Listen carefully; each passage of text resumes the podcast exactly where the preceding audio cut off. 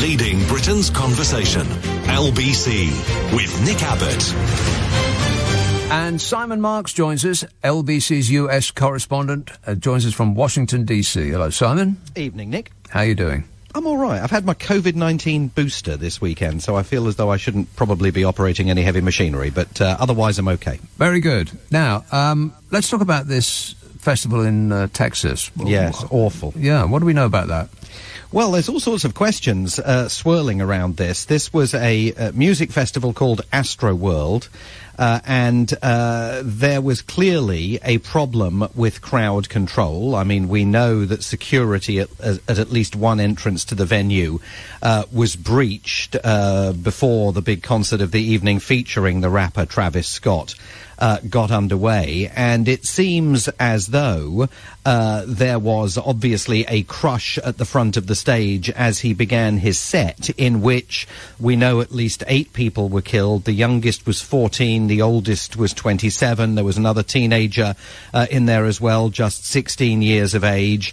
Uh, people just absolutely pinned in place and suffocated to death as this crowd uh, attempted uh, to kind of um, head towards the stage. But there are some other very disconcerting reports as to what may have happened. At least one police officer uh, present to provide security at the event uh, says that he was attacked with a hypodermic syringe as this uh, crowd was surging forward, and indeed he had to be treated in hospital and brought round for whatever uh, was injected into him. There have been other reports of people in the crowd saying that they believe that they were spiked. There are questions uh, abounding about whether security for this festival was adequate, whether the number of police and security that uh, the Houston authorities and the uh, venue claim were going to be on hand for this actually were on hand.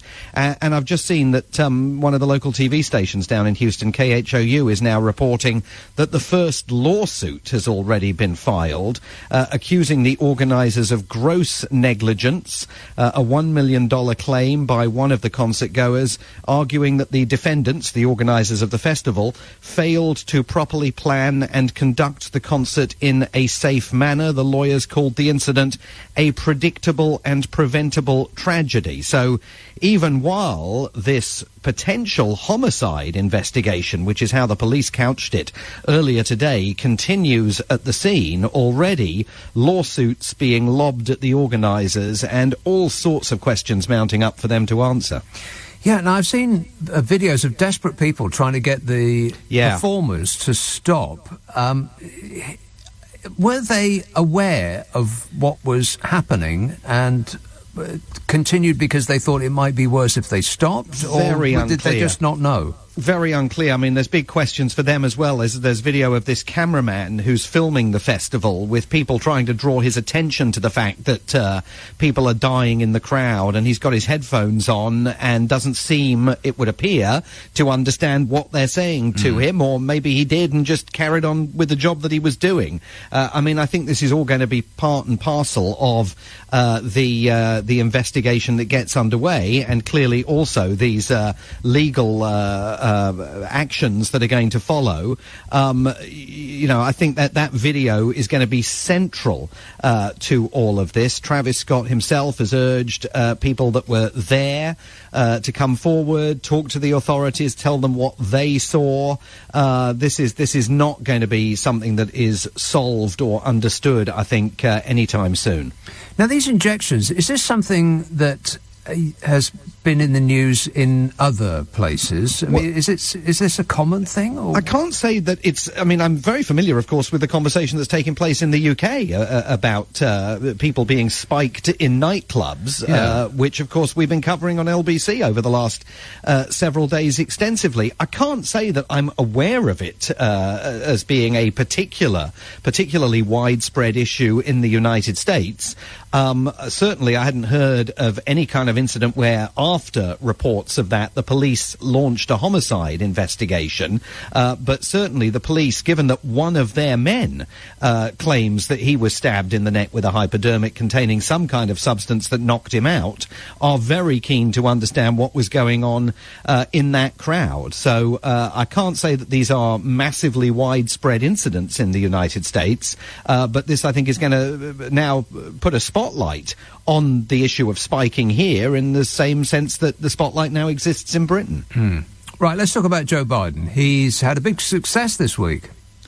Well, that's what the White House absolutely is proclaiming. And to be fair to him, at the 11th hour and the 59th minute on Friday night, he did finally get one of the two key planks of his domestic legislation passed in Congress after a crazy yo-yo of a day, uh, with uh, Democrats on both sides still divided, the president having to spend hours on the telephone, not just to Nancy Pelosi, the Speaker of the House of Representatives, but to the leader of the progressives in the House of Representatives on the left wing of the Democratic Party and then to moderates in a bid to try and get at least one of the two spending bills passed through Congress. In the event, 13 Republicans crossed sides and voted with the Democrats. Remember, this, this bill is called the Bipartisan Infrastructure Framework. It was negotiated by Joe Biden with Republican senators. It had already passed in the Senate, so it needed to pass in the House of Representatives in order to get to his desk to be signed into law. But six left wing Democrats voted against it, calculating uh, that their political interests in their districts, and they included Congresswoman Congresswoman Alexandria Ocasio Cortez uh, from New York would praise them uh, for having rejected this bill. It is a massive deal. This is the biggest single piece of government funding for uh, domestic rebuilding since Dwight Eisenhower authorized uh, and signed into law the creation of the Interstate Highway Network. And the numbers are eye watering $40 billion to repair the country's bridges, $39 billion to improve transit, 66 billion earmarked specifically for the railways here, seven and a half billion dollars to create a network uh, of electric chargers for electric vehicles uh, all over the country, uh, 55 billion dollars to remove every single lead water pipe still in existence in the United States from the system so that everybody can be guaranteed lead-free drinking water, 65 billion dollars for affordable broadband in every remote corner uh, of the United States the difficulty with all of this is that many of these projects are not shovel ready. They're going to take years before they actually get activated and people get hired to do all of this work. And the other problem Joe Biden has got is that the row that was evident in the weeks leading up to Friday has left a very sour taste in the mouths of many voters. And we saw that this last week with the election you and I were talking about this time last week in Virginia, with the Republicans trouncing the Democrats in that kind of come from behind win to take the keys to the governor's mansion in Virginia. So Joe Biden is talking about this being the most monumental piece of legislation. It's going to be the thing that allows America to stake a claim to its leadership position on the world stage and beat the Chinese but he's really got to persuade the electorate that this is uh, absolutely going to make a change in their own daily lives and improve the way that they think about him. And that's still going to be a very complicated path because he's got the other uh, Build Back Better public expenditure bill that's still languishing on Capitol Hill and we know uh, isn't going to stand a chance of being passed this side of Thanksgiving